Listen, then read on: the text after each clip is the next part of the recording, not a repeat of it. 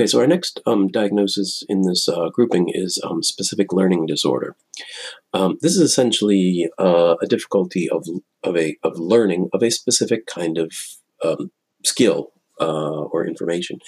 Um, uh, this is one that um, that a lot of people will refer to as learning disability, but uh, remember that disability has very specific kinds of meaning in a, a, specific or a specific kind of implication as far as uh, uh, law and disability benefits and stuff like that. So, um, so, um, so it'd be probably be more correct and more clear to refer to this uh, by the DSM name of um, specific learning disorder. A lot of times, I find that um, uh, people in education will now kind of drop the specific part of it and just refer to it as learning disorder or LD.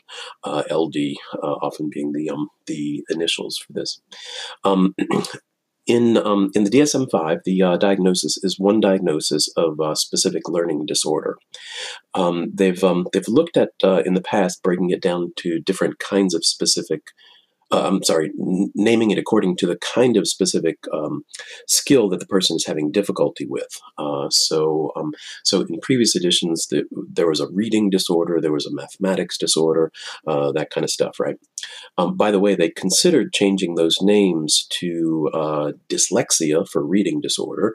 Now, most people are familiar with the term dyslexia, um, but um, but in order to uh, you know maintain kind of parallel form, they uh, also then would call mathematics disorder dyscalculia, uh, which is not a term that most people are familiar with, and it's kind of hard to wrap your mouth around the term dyscalculia, uh, and um, and that may be one of the reasons that they didn't use it as part of the diagnosis. Um, uh, and um, and actually, dyslexia and dyscalculia have a little bit more specific meanings uh, to them. But um, but anyway, um, the uh, diagnosis now is uh, specific learning disorder. Now, what this means is that for a particular individual, let's say it's a child, uh, for a particular child, um, they're having um, significant difficulty in learning one particular area, uh, and uh, and that's often going to be compared to their ability to learn in other areas, or compared to their expected level of performance, or compared to their peers. So, in um, in forming a diagnosis of learning disorder, we're often going to need to know two important things about this patient, about this child. One is we're going to need to know their ability level. Um, and we usually can measure that with IQ. Uh, IQ tells us about what a person is um, uh, capable of, in a sense, right? Then we're also going to want to know about their um, achievement. Uh, tests of um, uh, achievement look at essentially how much you've been able to learn up to this certain point. Um, most of the tests that you would take in school are achievement tests, right? Um, uh, that look at how much knowledge you've uh, accomplished or achieved up to this point, whereas IQ tests are looking at uh, capability, what you're able to do. And so, if we've got those two different kinds of measures on a child, and we find that um, that there's a significant discrepancy between them, that is, you know, from from ability, it looks like this child ought to be able to learn at a third grade level, and they're a third grader, um, but they're having difficulty reading at a third grade level, and they're reading at a first grade level. Um, then we might say that okay, um, then this child has a specific learning disorder. In that case, of reading, right? Um, uh, now, uh, the most common kind of learning disorder is a disorder of reading, but it's also possible for people to have a learning disorder, a specific learning disorder specific to mathematics and calculations. Um, uh, there have also been some indications that people can have a specific learning disorder of written expression, of you know writing uh, your writing on your own. Um, there was some research to indicate that that doesn't happen unless you also have a problem of reading. So it's kind of been folded into the um, uh, reading or dyslexia. Uh, that usually, um, if people have difficulty with writing, then they also have difficulty with reading. Whereas if they have difficulty with reading, they don't necessarily have difficulty with writing. Anyway, so um, uh, written expression almost always going to go with uh, uh, difficulty of reading. Now, um, so notice that um, that in order to talk about a specific learning disorder, it really wouldn't make sense to say that a child has a learning disorder in all areas, right? Because that's what this diagnosis is. It's essentially saying that there's an exception to their abilities, um, their, I'm sorry, their overall achievement. They're able to achieve in other areas, they're just having difficulty with achieving in this area. If they had more generalized learning stuff, then we would look at some other kind of diagnosis, right? So, um, so if people say stuff like, yeah, they got a learning disability in this and that, and the other thing, and the other thing, and the other thing, well, that's kind of suspicious to me, and that doesn't sound right proper like proper use of this diagnosis. This is essentially a specific learning disorder. Um, let's see. Um, uh, there's been some genetic uh, research on this that would seem to indicate fairly high uh, concordance, particularly for reading disorder. Most of the most of the research on learning disorder, at least that I'm aware of, is um, uh, is done with people with reading disorder, which is the more common um, and it tends to run fairly strongly in families. um, and it's been reported as high as 100% concordance. excuse me, uh, 100% concordance for monozygotic twins. Um, uh, now, uh, that's not always the case. That's been reported in the literature in some studies, you know, but it does indicate that it's a pretty high level of uh, heritability.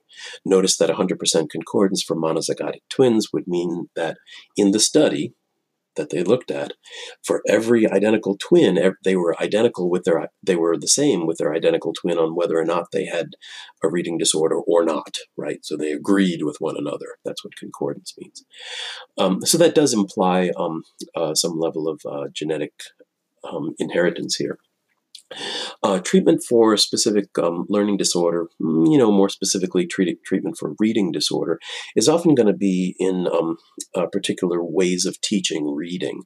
Um, I'm not sure if you're aware of this, but um, but there are trends in education about the proper way to teach reading and the proper way to teach math, and people come up with different kinds of curricula for you know, teaching um, the widest number of, uh, uh, of pupils, right?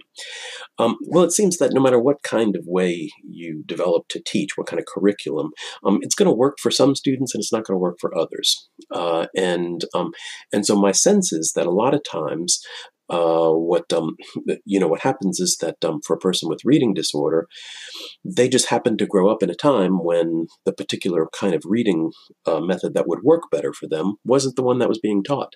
Um, but if we can identify that, then we can we still have that way of teaching, and we can teach the child that way. Um, you see, um, most people uh, uh, learn to read by some sort of variation of a phonics method.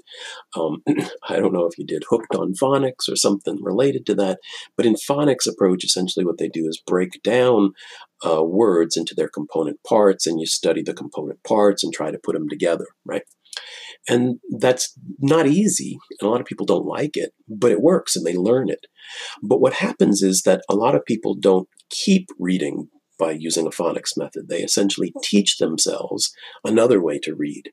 Um, that essentially most of us teach ourselves a whole word reading method um, so that we're essentially uh, reading entire whole words. And even our gaze is jumping from word to word. And then if we run into a word that we're unfamiliar with, then we might fall back on our phonics skills and say, okay, break this down into what it might mean and what it might be related to and that kind of stuff, right? Um, but that we're essentially not using phonics all the time. It's just kind of our fallback. So at times in education, they've tried to say, well, let's just skip the phonics thing and teach people whole word learning. And that doesn't work for a whole lot of people and, you know, that kind of stuff. So, so there's different ways of learning how to read. Um, uh, and usually, a person can um, uh, can learn to read if they learn one of the different learn by a different method. Um, there are some other kinds of uh, re- remediation skills, for, particularly for people with difficulty with um, uh, with uh, dyslexia or something. Uh, in a lot of folks with dyslexia, they seem to have difficulty not so much with the visual scanning, but the sequencing of things, keeping things in order.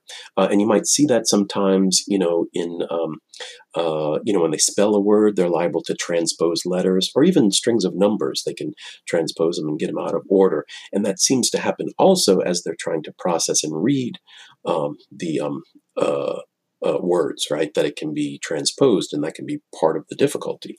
And so, ways of um, you know isolating lines uh, of term uh, lines of text at a time, and things like that can be of help. Uh, so, um, so there's pretty good treatment for um, uh, for these kind of things, um, uh, and um, often just involves learning to read by a different method.